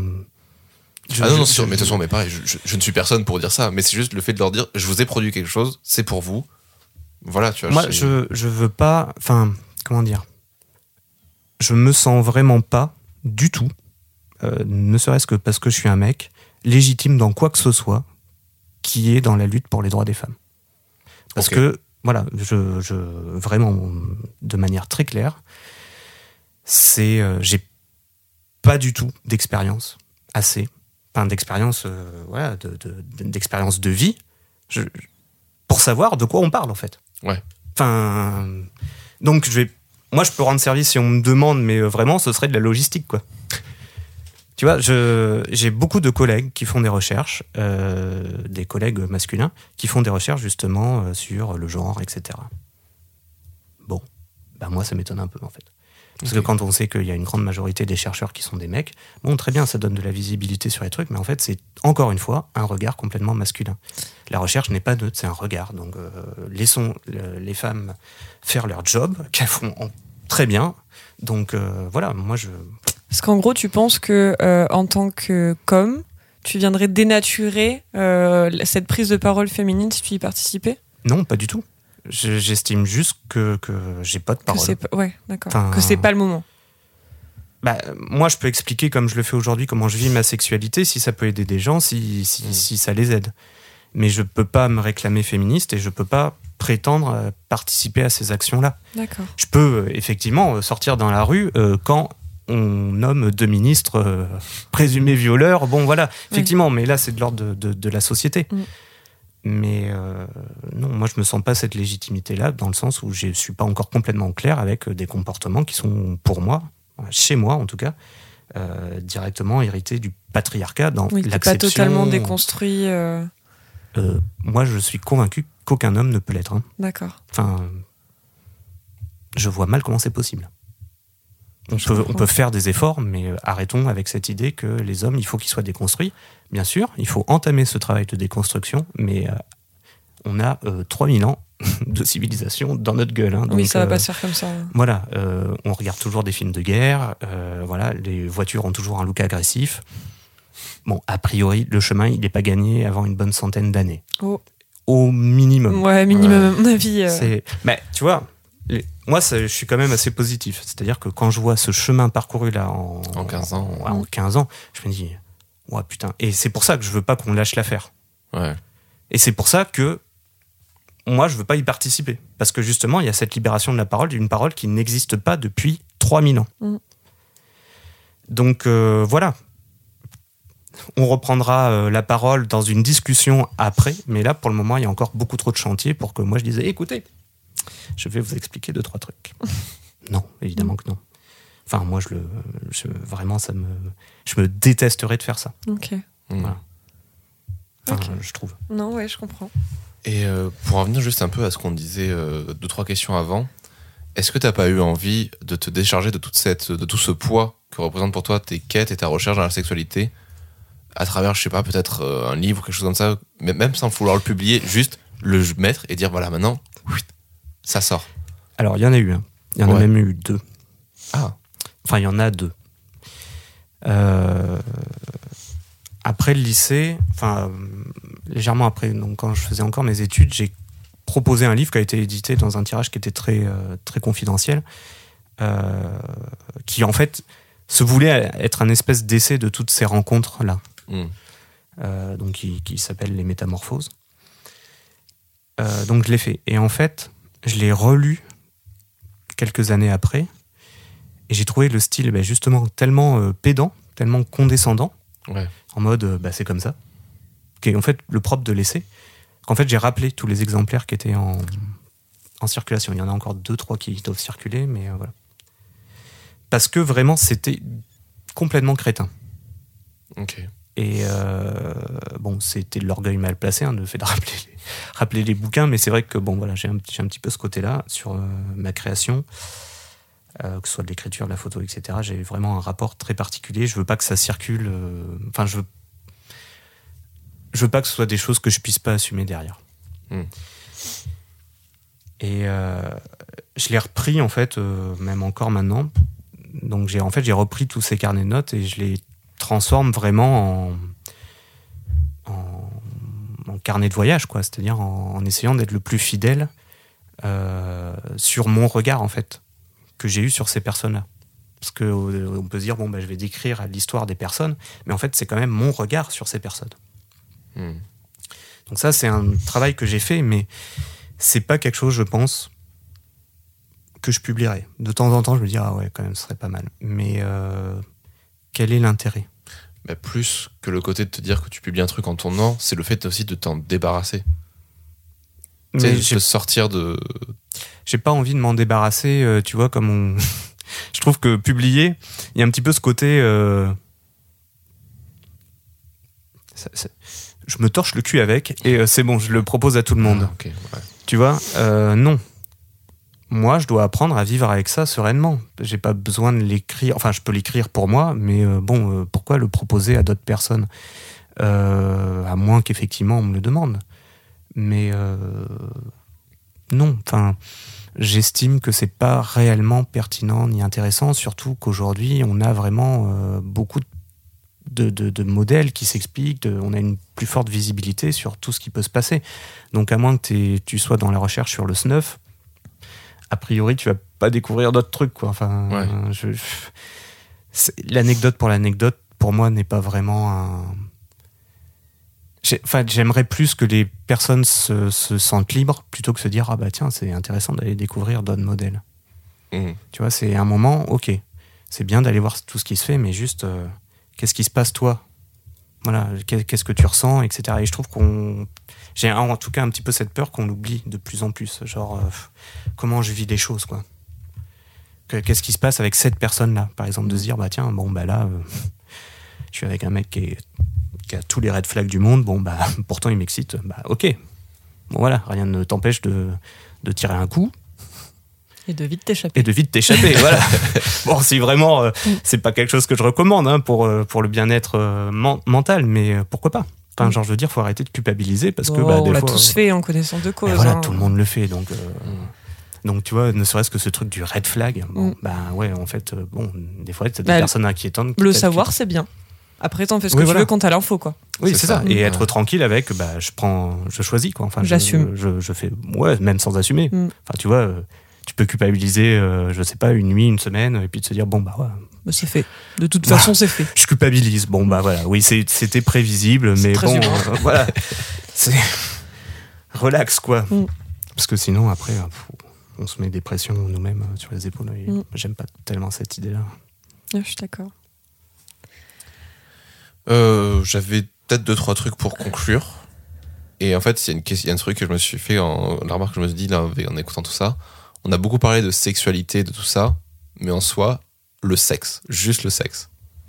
Quel est ton rapport avec ça au final ? Plus que tout ce qui est derrière la réflexion, etc. Comment tu le vis ? Moi, c'est vraiment aujourd'hui, hein. Ouais. Parce qu'on a vraiment parlé d'avant. Pour moi, c'est vraiment une pause, quoi. C'est vraiment un moment à plusieurs, ouais, qui fait vraiment une pause pour moi, quoi. C'est là, d'un coup, en fait, le monde peut s'écrouler autour. Il n'y aura plus rien, quoi. Je m'en fous. Voilà, ouais. Il y a cette découverte vraiment de l'autre, voire fusion, quoi. Enfin, moi, je vis vraiment ça comme une espèce de fusion. Et ouais, c'est ça. Il n'y a plus de temps, il n'y a plus de contraintes quotidiennes. Il y a plus, voilà, c'est vraiment une pause, quoi. C'est vraiment une pause de plaisir, de partage, et voilà. Et ça m'envoie, ça peut m'envoyer dans des tours insoupçonnés, quoi. Donc, c'est vraiment ouais, un arrêt dans le temps, en fait. Ouais. Et voilà, parce que ça carbure beaucoup. Enfin, voilà, on est pris tous dans des quotidiens qui sont des fois infernaux, quoi. Mmh. Et peu importe avec qui je suis, ça peut être des personnes très proches, enfin des amis, etc. Ou même une personne, pourvu qu'il y ait cette pause-là, quoi. Et ça me rend ouf, mais alors, absolument dingo, quand je tombe sur des personnes avec qui vraiment ça marche pas, mais genre vraiment. Oui, parce qu'ils t'offrent pas. Enfin, ils t'offrent pas. T'as pas cette pause qui se crée, quoi. Ouais, et puis même pire, quoi. Enfin, on parlait de surprise. Il y a des fois des mauvaises surprises. Je vais faire cette anecdote, mais qui. Je pense que cette personne n'écoutera jamais ce podcast. Si tu te reconnais, c'est pas grave. Je suis passé à autre chose. Toi aussi, fais-en de même. Mais voilà, là au début de l'année, bon, il y a un moment où voilà, l'excitation devient un peu dure à gérer. Tu dis bon, allez, c'est bon, là, il faut que je fasse un truc. Ouais. Voilà, donc bon, j'allume Grinder, ce qui est déjà pas forcément la meilleure idée du monde, mais bon, c'est pressant. Voilà, je sais. Je me dis bon, je vais forcément trouver quelqu'un, mais par contre là, effectivement, limite, on va prendre un verre et puis voilà, il faut que la personne me plaise, quoi. C'est pas voilà, c'est pas un besoin. Donc bah, je rencontre cette personne qui est incroyable, assez brillante, assez spontanée, voilà, très très mignonne, et je me dis incroyable. En plus, cette personne me dit bah viens, on va chez moi. Bon, ok. Parce que voilà, moi je suis là genre bah écoute, parfait, voilà, comme ça en plus c'est parfait, j'ai pas trop besoin de, on va dire, de m'engager. Et on arrive là-bas. On commence très gentiment à se chauffer, et là, plus personne. Mais genre, vraiment plus personne, quoi. Le mec, c'était même plus l'étoile, quoi. Là, on est à la limite entre le cadavre, à la morgue, et je sais pas, à la statue, quoi. Mais il était tombé dans les pommes. Mais alors voilà. Donc, effectivement, si tu veux, alors au départ, je me dis, bon, c'est bizarre. Puis en fait, pas de réponse, quoi. Donc,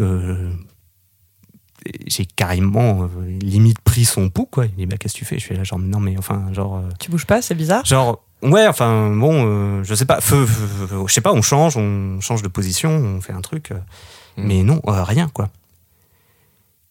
Et bon, enfin voilà, un peu carrément frustré, mais bon, ça c'est mon problème. Je dis bon bah écoute, je vais rentrer chez moi, c'est pas grave, mais là ça marche pas, quoi. Enfin et le mec me sort directement. Bah écoute, je comprends pas. Tous les mecs avant ça posait pas de problème, donc pourquoi toi ça pose problème ? Donc pose-toi des questions. Ah, c'est à toi de te poser des questions du coup. Ah. Et là j'ai pété une durite, quoi. Enfin vraiment j'étais là genre qu'est-ce que c'est que ce discours de merde, quoi. Ouais. Et donc tu vois cette idée de sortie du monde réel. Elle a absolument pas marché. De ouf. Mais en plus, on revient avec carrément me resituer dans une espèce de norme sociale. On t'attaque. Ouais, voilà. Parce que déjà, pour moi, c'est une preuve de maturité et d'intelligence. Parce que je sais pas si j'aurais le courage de le faire, de dire je rentre chez moi, ça marche pas. Ouais. Genre, tu vois, moi, j'aurais fait bon, bah. Genre on a commencé, je finis, je me casse après, tu vois. Et déjà, je trouve que c'est une preuve de maturité. Et du coup, te renvoyer après en mode. Genre, bah, c'est de ta faute en fait si ça marche pas.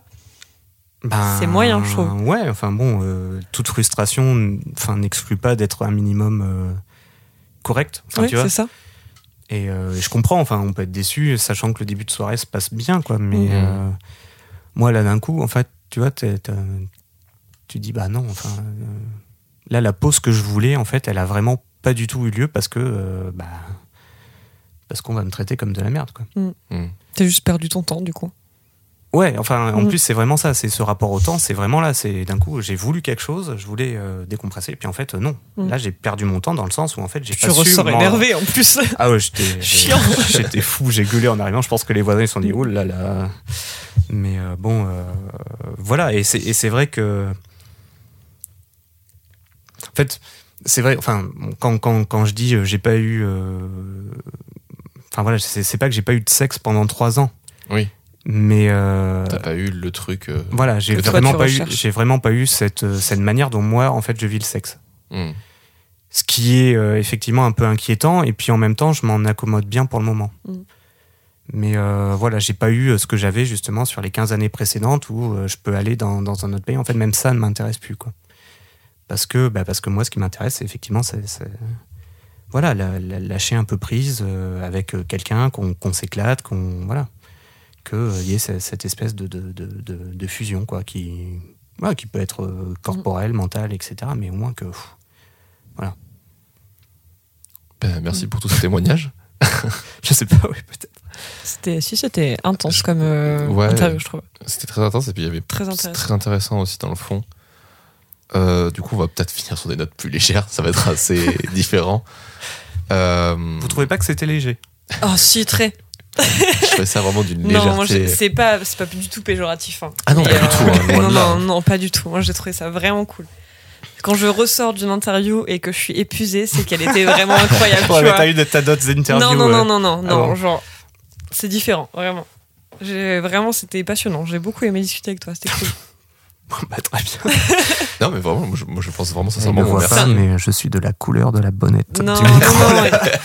Non, parce que c'est un autre point de vue qui me fait réfléchir, et c'est ça que j'aime toujours dans les bons coups. Ouais. C'est rencontrer des gens qui ont la capacité de me faire réfléchir sur ma propre sexualité en parlant de la leur. Et c'est dans ce sens-là que je le trouve intéressant. Sois pas gêné. Pourquoi réfléchir ? Ah, c'est toi qui dis ça, du coup. Oui. Là, c'est l'hôpital qui se fout complètement de la charité. Totalement. Mais encore une fois, est-ce qu'autour de cette table, il y en a qui n'arrivent pas à ne pas réfléchir sur le sexe ? Non, mais bon, après, c'est toujours, c'est toujours salvateur de réfléchir, de se questionner, tout ça. Mais c'est important, et c'est vrai qu'il ne faut pas non plus tomber dans les excès. Moi, des fois, je suis pareil. Hein, le truc que je déteste, c'est quand dans le sexe, je n'arrive pas à mettre mon cerveau en off et qu'il passe son temps à réfléchir, et des fois, à réfléchir à des trucs débiles. Genre, c'était... Nikita Bellucci en interview qui disait, mais des fois quand je fais une scène dans un porno, si j'ai donné des croquettes au chat, est-ce que j'ai bien fait les courses, ça m'arrive tellement souvent. Et mais alors elle, tu sais, parce que c'est son métier, donc c'est différent, mais moi dans ma sexualité des fois ça m'arrive aussi, ouais, et ça m'énerve parce que je suis comme toi, je suis en mode, j'adore le côté tant qu'il s'arrête et je n'arrive pas à l'avoir, parce que mon cerveau il dit, t'es vraiment sûr que t'as fermé la porte ? C'est ça, je suis d'accord, j'ai la même chose. Mais je crois que c'est quand même quelque chose qu'on s'autorise, quoi. C'est pas un truc qui vient assez naturellement de travail pour soi. Pour moi, il y a le lâcher prise, qui est pour moi le Saint Graal, que j'arrive pas à atteindre. Et pour moi, c'est... Il y a aussi on en a parlé il y a pas longtemps avec une amie qui disait qu'en fait il y a aussi cette pression du lâcher prise. Ouais, c'est qu'on te dit tellement, genre, il faut que tu lâches prise, laisse-toi aller, que tu écoutes, t'es là, genre, ouais, bah je vais essayer. Sauf que si t'essayes, en fait c'est plus du lâcher prise, parce que tu fais un effort pour le faire. Ça. Et c'est un cercle vicieux après. L'injonction à lâcher prise. Ouais, c'est ça. Ouais, mais c'est ce qu'on disait tout à l'heure avec le développement personnel. Mais complètement. Tu dois aller bien. C'est ça. C'est plus t'as d'injonction à être libre, en fait, moins tu l'es, quoi. C'est comme cette injonction à l'orgasme, alors plus particulièrement pour les femmes, parce qu'il est plus dur à atteindre avec un partenaire. Dire, il faut que tu travailles sur ton orgasme, il faut que tu jouisses, il faut que tu dises à ton partenaire comment faire, et t'es là genre... Ouais, bah si j'arrive pas à jouir, c'est comme ça, tu vois. Enfin, voilà. Je peux prendre du plaisir sans jouir, en fait, surtout. Et moi, j'ai mis du temps à comprendre ça et à me dire à la fin des rapports, genre, ok, t'as pas joui, par contre, c'était trop bien, t'as pris du plaisir de ouf. Et du coup, juste... arrête-toi là-dessus en me disant, t'as passé un moment incroyable. Et même plus loin, moi, assez régulièrement, ce qui m'arrive, moi, je suis... j'ai jamais eu d'orgasme, je pense pas. C'est quelque chose que je connais pas. Mais alors, si j'ai pas joui, ça pose toujours une montagne de questions. Je suis là genre, mais c'était cool. Enfin, il n'y a pas de problème. Si t'as pas joué, t'as pas pris du plaisir. Ouais, c'est ça. Ouais. Je suis là genre, mais si, ça va. Enfin, et puis bon, c'est pareil. Enfin, on peut prendre du plaisir par plein d'autres endroits que juste la pénétration, quoi. Et ça, encore, ça reste... c'est un peu genre... des fois, on le sent un peu comme, tu sais, quelqu'un qui avance sur ce bateau pirate sur la planche en disant, bon, mais allez, faut sauter maintenant. T'es à te dire, bah non, enfin, je sais pas, on n'est pas... Enfin bon, moi, ça me... Mais il y a aussi cette pression chez les hommes à éjaculer, qui est inscrite dans l'idée que le rapport se finit comme quand l'homme a éjaculé. S'il n'éjacule pas, c'est que c'est pas fini ou qu'il a pas pris du plaisir. Ou... Et je trouve qu'il y a aussi une pression pour les hommes à ce genre de choses. Ouais, bon. Ah, enfin, elle est peut-être moins importante que l'orgasme pour les femmes, mais je trouve qu'elle est là quand même. C'est-à-dire que je trouve que cette pression-là, elle est quasiment plus... Enfin, en tout cas, moi, comme je la vis... moi, j'ai toujours senti plus comme une pression pour ma partenaire, en l'occurrence, que... Ah, mais souvent, oui. Enfin, tu vois, c'est en mode... Non, mais... Tu ne l'as pas fait jouer, c'est ça, ouais. Non, elle... Oui, d'accord, oui. Je parle pour moi, du coup. Mais, et du coup, panique, quoi, en mode... attends, tu me laisses 15 minutes et je reviens. Je suis là, genre, bon, attends, genre... T'inquiète, non, c'est bon, tout va bien, on... Voilà, bon... Si on peut le faire plusieurs fois dans une nuit, moi je suis très content, pas de problème, mais genre juste là, on souffre. Ben, on c'est pas parce que j'ai pas joué qu'il faut qu'on recouche derrière. Oui, voilà. Derrière, c'est parce qu'on a envie de recoucher ensemble. C'est ça, voilà. C'est calmos, quoi. Suis tes envies et puis voilà, discutons-en. Enfin, si vraiment il y a besoin, quoi. Tu nous offres une transition toute trouvée. Discutons-en. On joue du coup à ce fameux jeu discutant de merci beaucoup.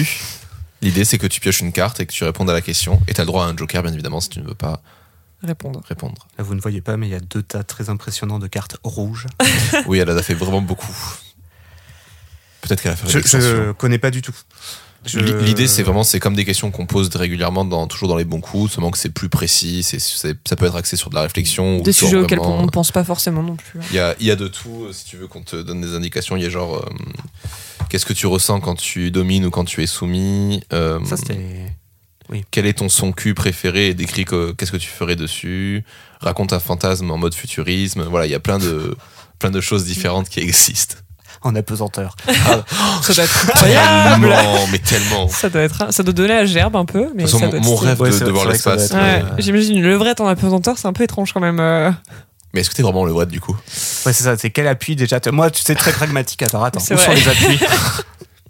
Je pense, en fait, ça a l'air incroyable, mais je pense qu'on a trop l'imaginaire, on l'a vu dans des films, et qu'en pratique, ça doit être l'enfer. Je pense que ça doit pas être facile. C'est vrai, Quand ils décrivent généralement les astronautes, là, tu dis ah, ouais, bof, pas cool. Ok, donc on y va. Tu prends la carte que tu veux et si jamais tu veux pas répondre, tu peux changer. Je joue avec ces 2 tas de cartes depuis le début du podcast en me disant ouais, ok, cool, il y a des cartes. Alors, comment préfères-tu être guidé pendant l'acte ? Avec 2 petits doigts, donc c'est le niveau de difficulté. C'est ça, ouais, c'est niveau 2 du coup. Elle est vaste cette question. Déjà, est-ce que tu aimes être guidé pendant l'acte aussi ? Ouais, c'est vrai. Ouais, quand même, ouais. Parce que sinon, je me sens un peu... Enfin, non, c'est pas que je me sens tout seul, mais... La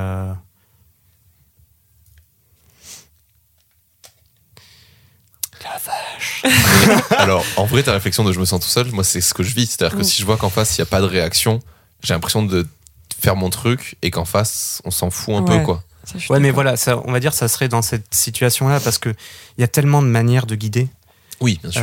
C'est-à-dire dans une situation comme ça, on va dire en situation où effectivement je vais être un peu perdu, quoi. Enfin, en mode tiens, ça se passe pas super.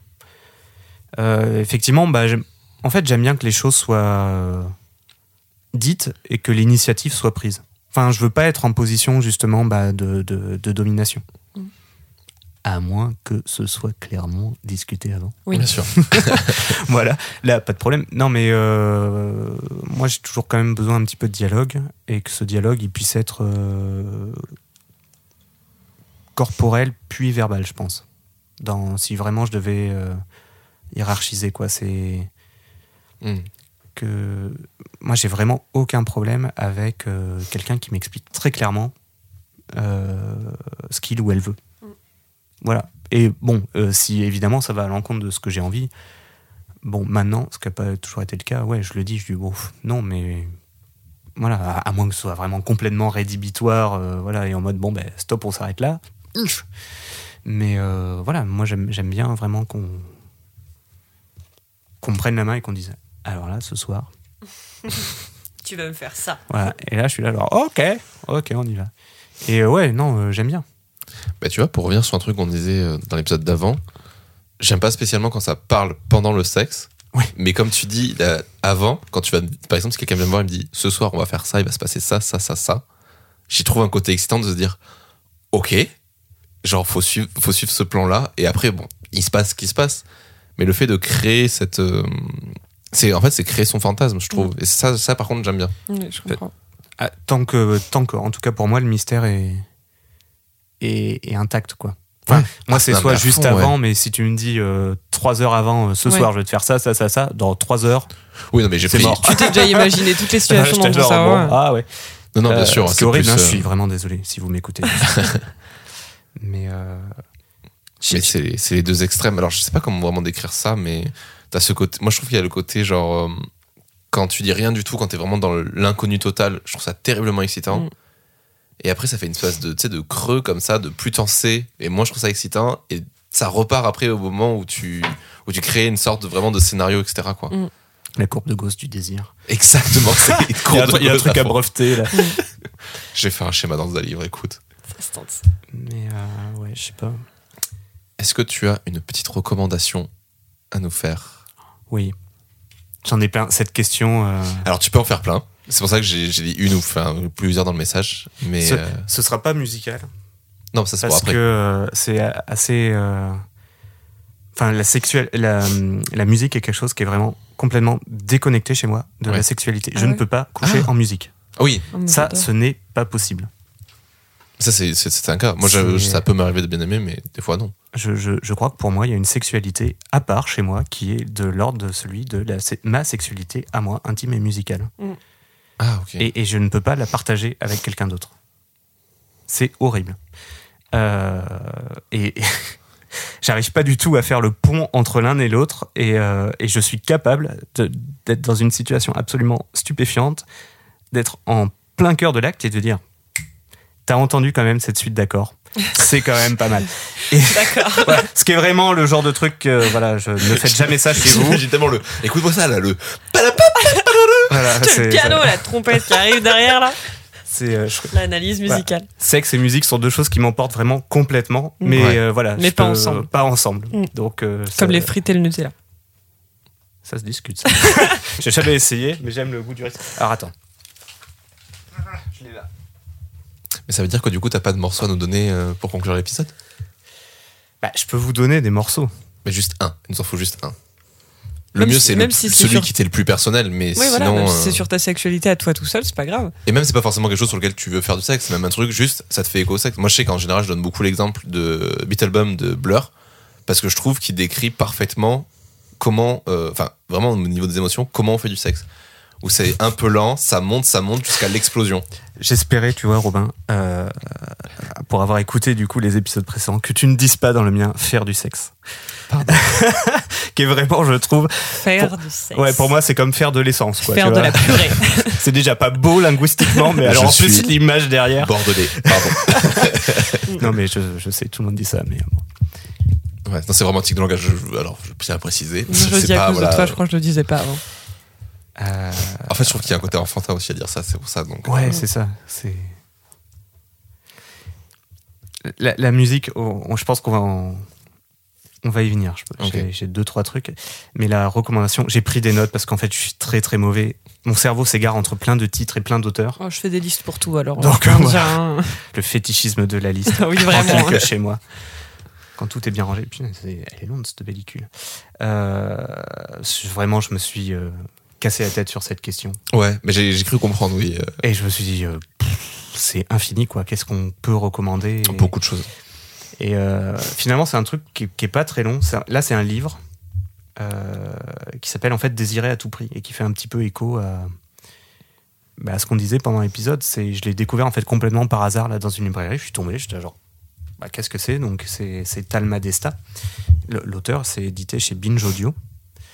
Ça me dit quelque chose. Et Et en fait, c'est justement un petit peu revenir sur cette injonction du désir à tout prix, quoi.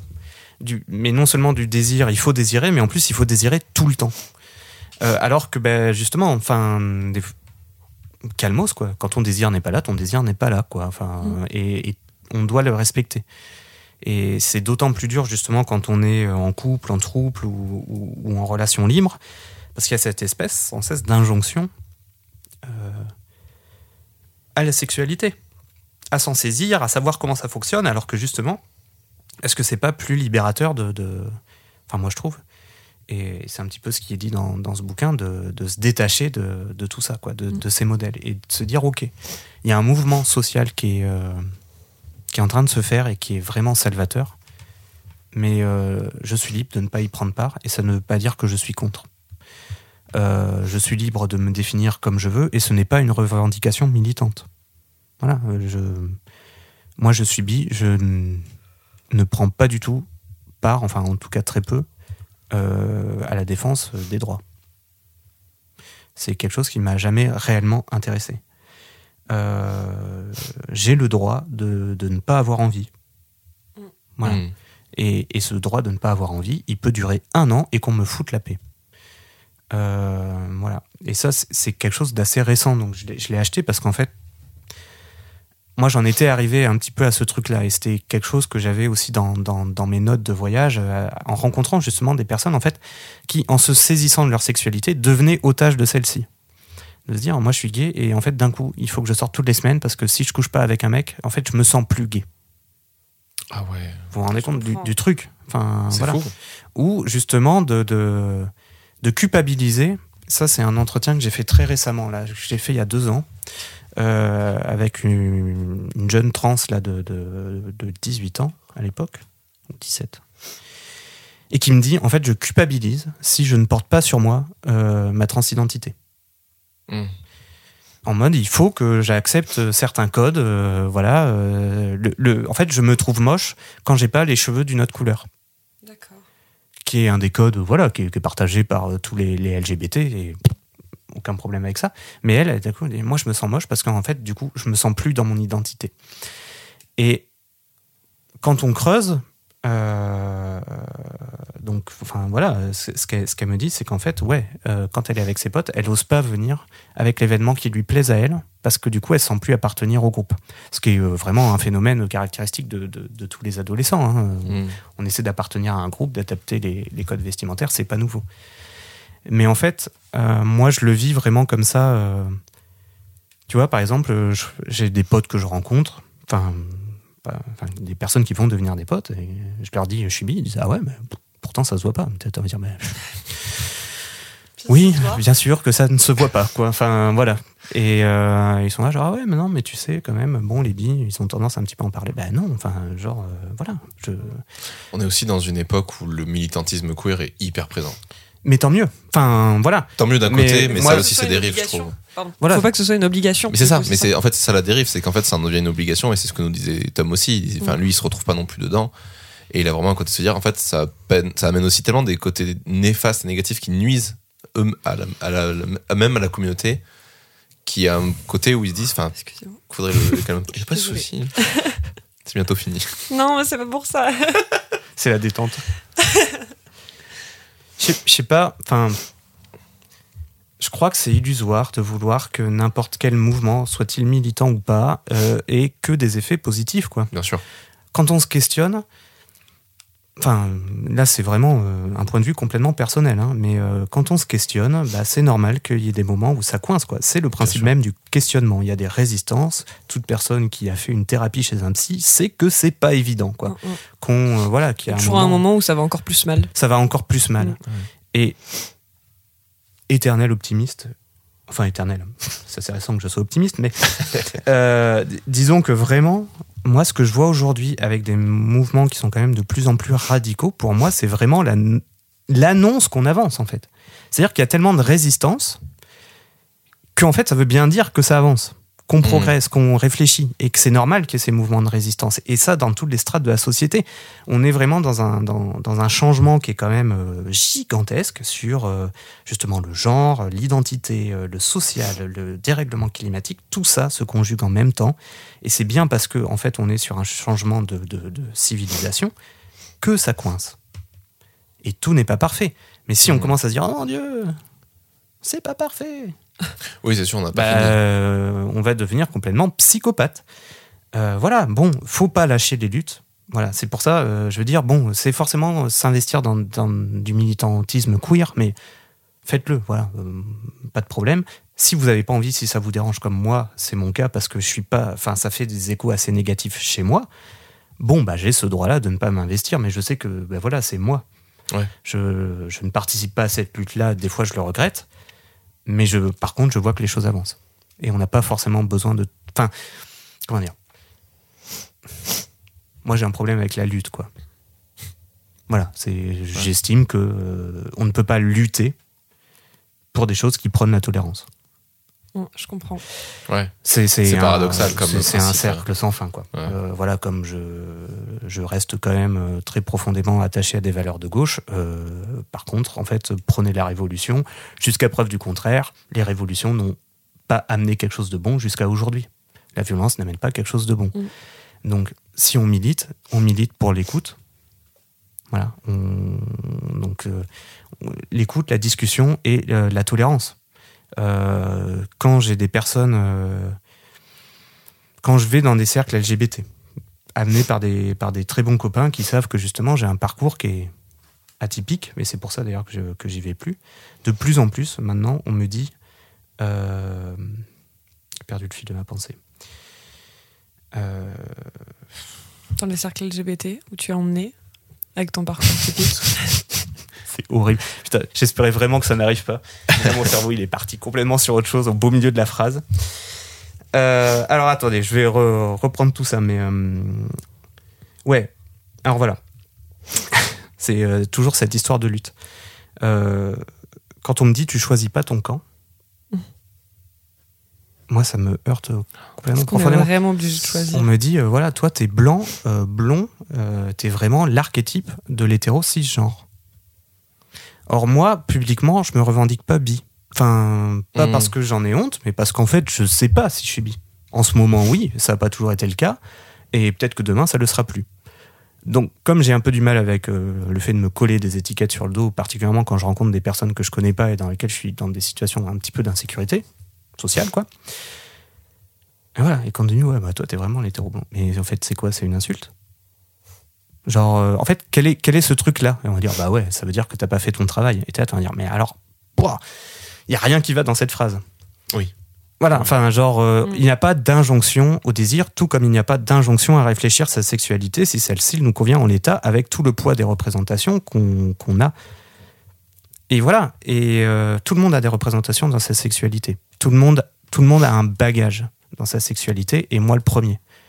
Moi, j'arrive pas à me défaire de tout ce que j'ai vu avant, et tant mieux, ça fait partie de mon identité sexuelle. Bon, bah voilà, donc j'estime que je ne dois pas de travail à quelqu'un, et voilà, si ma sexualité me va comme ça, et si j'ai envie d'être hétéro, blond, cisgenre, bah c'est mon choix. En l'occurrence, ce n'est pas le cas, donc que quelqu'un vienne me le dire, « Attends, moi je milite, donc a priori, je vais te dire que ce que tu fais est un peu moins bien. » Non, ça va pas. Faut discuter, faut accueillir, faut voilà, même avec les pires raclures. Je suis pas sûr que j'y arriverai avec notre ministre, mais je pense que quand même je ferai l'effort. Ouais. Je veux dire, on a toujours à gagner, à échanger, quoi, à accueillir, et plutôt qu'à se braquer en disant ah ben non, ça c'est homophobe, transphobe, cisphobe. Enfin, j'aime.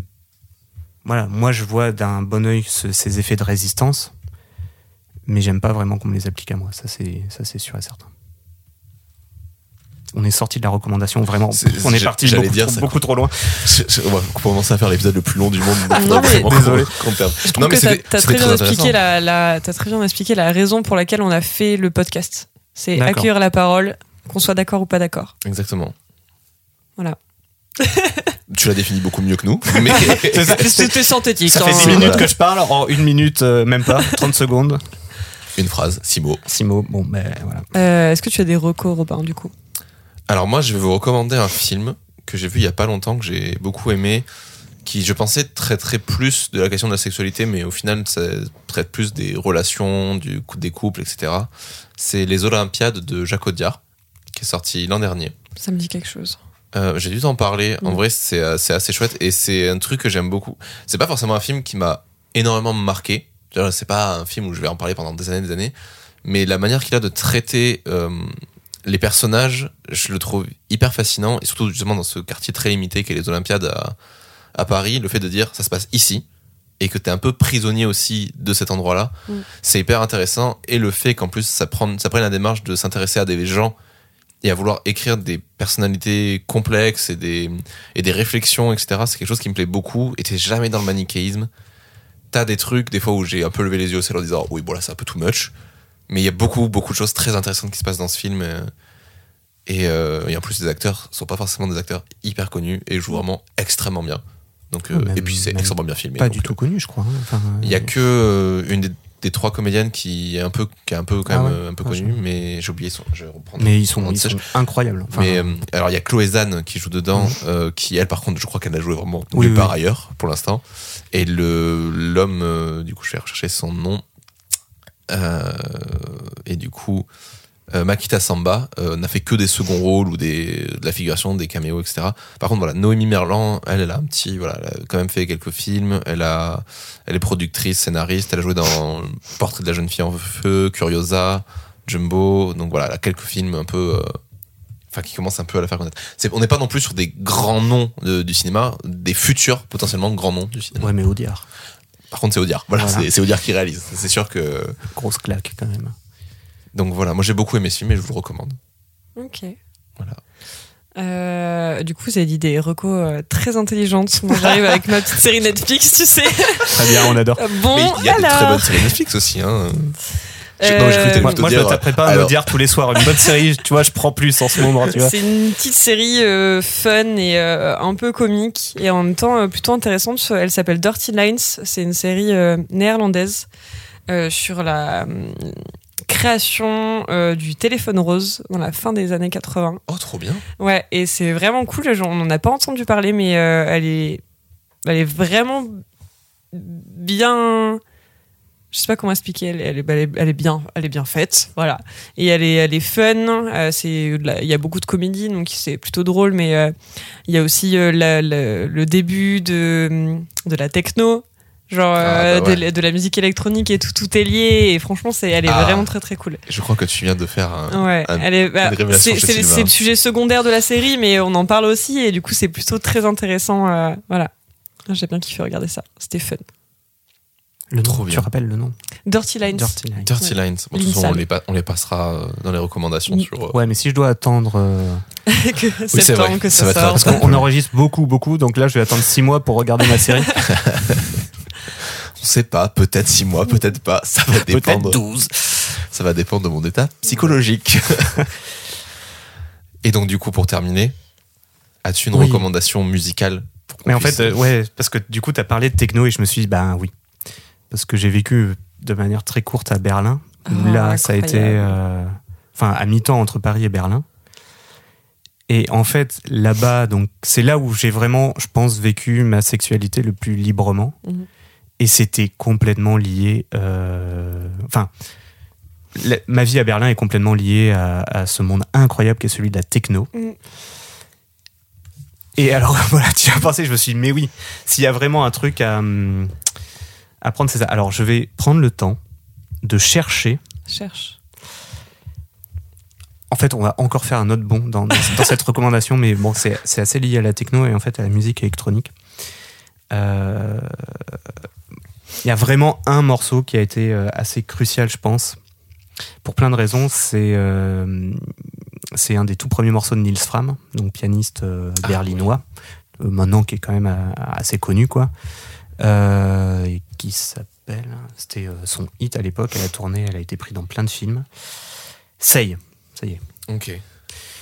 Et donc, c'est un truc qui est complètement planant. Et c'est un des vraiment des premiers morceaux où j'ai complètement décollé. Et j'avais découvert cette artiste au Dimension Festival à Pula, en Croatie. Pula, on dit. Et en fait, on s'est rencontrés lors d'une soirée à Berlin. Très rapidement, on n'a pas du tout les contacts, mais moi, gros coup de cœur, quoi. Ouais. Mais alors là, moi, pour le coup, bonjour, monsieur. Et c'est cette personne-là qui vraiment, à un moment, je me suis dit, ouais, non, en fait, moi, j'ai toujours aussi kiffé les mecs. Ouais. Et voilà. Donc, le morceau en lui-même n'a pas vraiment beaucoup de lien, mais en fait, c'est ce mec-là, on a discuté 2-3, puis j'ai vu que ça allait jamais se faire. Parce que, voilà, quand même. Mais c'est vraiment, je pense que c'est avec lui et ce morceau-là aussi que moi, il y a eu vraiment un gros virage là dans la manière dont je vivais le sexe, la sexualité, le rapport avec les gens. Bah super, c'est tout ce qu'on voulait. Voilà.